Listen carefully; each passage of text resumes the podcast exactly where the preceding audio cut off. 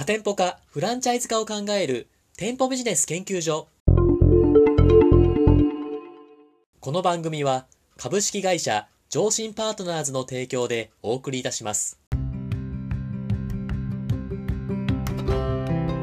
店舗ビジネス専門コンサルタントの高木優が最速、最短で年商30億、店舗数30兆を実現する実証されたノウハウをコンセプトに、のれん分け制度構築、FC 本部立ち上げ、立て直し、人事評価制度の整備など、飲食店、整体院、美容院などの様々な店舗ビジネスの多店舗展開を加速させるために重要なことを対談形式で分かりやすくお話しする番組です。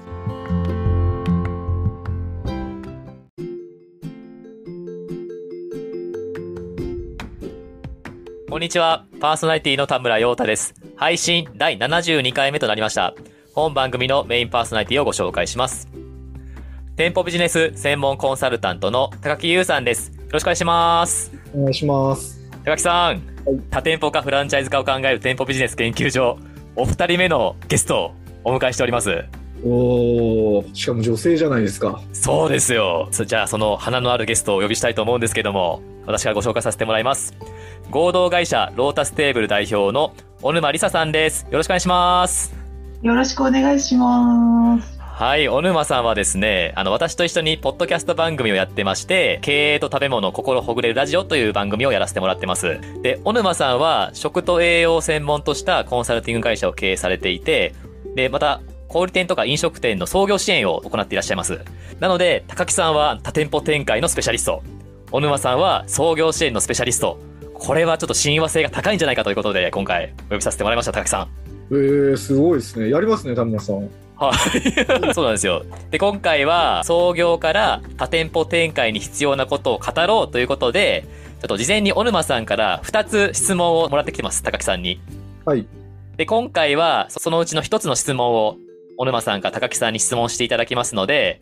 高木さんにズバリお答えいただきたいと、そんな企画でやってます。わかりました。じゃあ、張り切って答えたいと思います。はい。よろしくお願いします。で、まずちょっと、小沼さんゲスト来ていただきましたので、よろしければ小沼さんの自己紹介をリスナーさんにしていただけるとありがたいです。わかりました。はい。リスナーの皆さん、はじめましてということですが、今、あの、ご紹介いただきました、小沼理沙と申します。えーと、私はですね高木先生と同じく中小企業診断士でございましていろんな企業さんの支援活動をやらせていただいております。私は結構、私もあの店舗の支援が多いんですけれども、0から1っていう感じですかね。あの本当にあのまっさらな状態から創業する方の、えー、創業支援が結構多くて、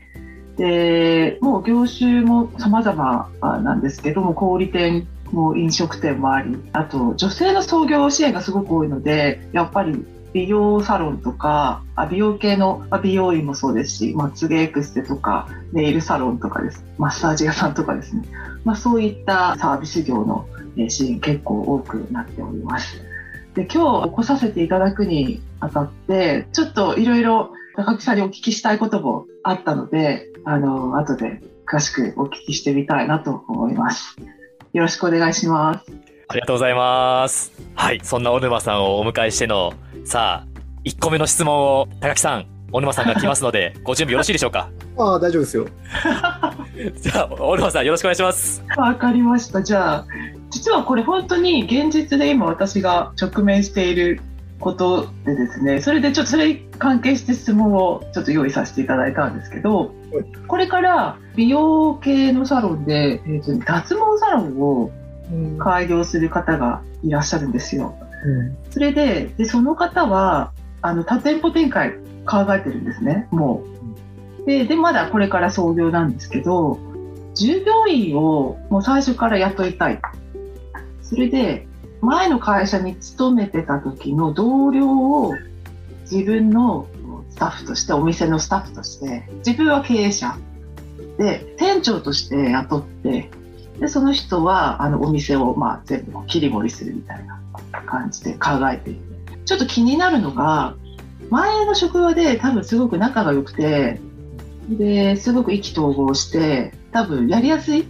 スタッフさんだと思うんですねあの仕事仲間として。でもそれって職場と職場の仲間としては良かったかもしれないけれどもこう経営者になってでそれでえ、まあ、一応雇うっていうか採用するっていうちょっと関係性が変わるじゃないですか。うんだからその時に注意しておいた方がいいこととかあの逆にいいこととかそういうのがあれば教えていただきたいなっていうふうに思って、えーちょっと質問させていただきたいです。なるほど。まあこれあのよくあるパターンなんですけど結構難しいやつですよ。ん、あいやこれね実際僕あの店長をやってた時に昔アルバイトで一緒に働いてた子をあのそのアルバイトとして雇ったことがあるんですよ。ああ構造として似てるじゃないですか。ああ似てますね。を雇用する。これねかなり難しかったんですよ。ああそうなんですね。で、まあ、なんでかっていうかまずその普通の雇用とあの違うことってやっぱりこう仕事とは違う人間関係があるっていう話じゃないですか。はい。でやっぱりそれをこう全く表に出さない要は経営者とかもしくはその店長だったらあの問題起きないと思うんですよ。だけどそれって相当レベル高いと思うんですよね。で僕は難しさにはまってやっぱ結構大変な問題起きちゃったんですけどであの気をつけなきゃいけないのは経営者とか店長からいてで他にもスタッフいるんですか？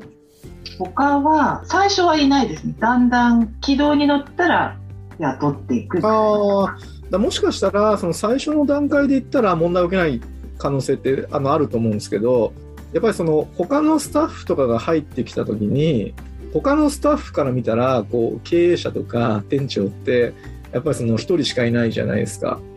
だから本当ねちょっとした要はその態度の違いとかをめちゃくちゃ気づくわけですよ。ああそうなんですね。あの多店舗展開しようみたいなお話ありましたけど、はい。店舗展開しててさその人間関係がだからちょっとでも出てたら他からしたらねまあそういうのってよく見えるわけですよ。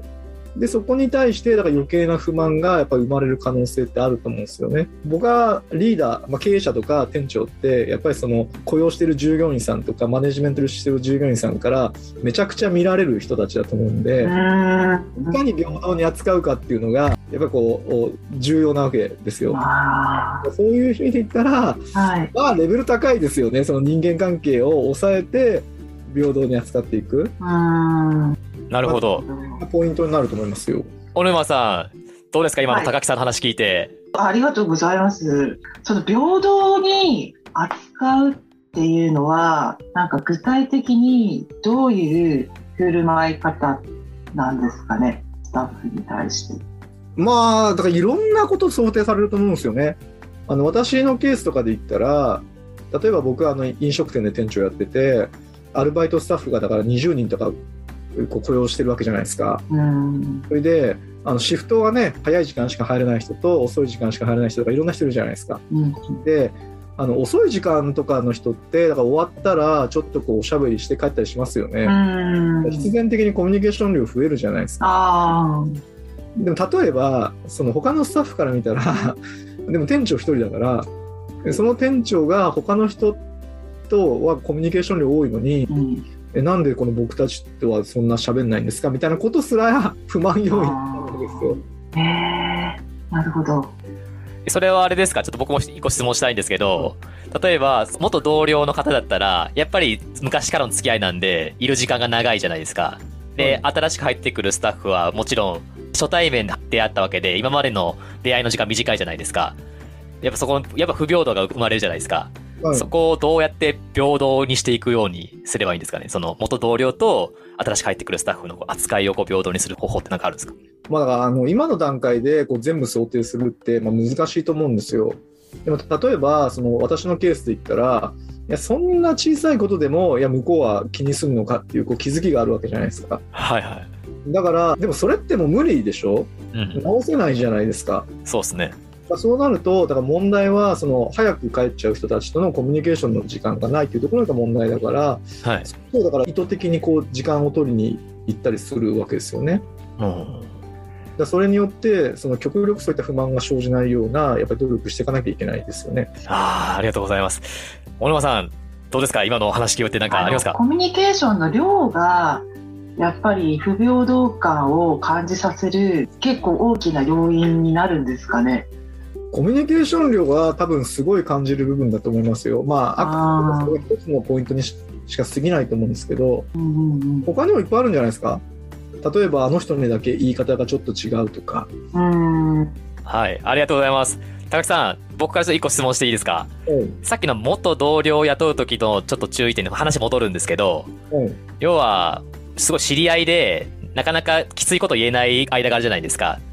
そこをどうやって線引きしていくっていうか、店長のこう心の切り替えってどういうふうにしていったらいいのかってあるんですか？まあそこって人それぞれなのかもしれないですけど、はい、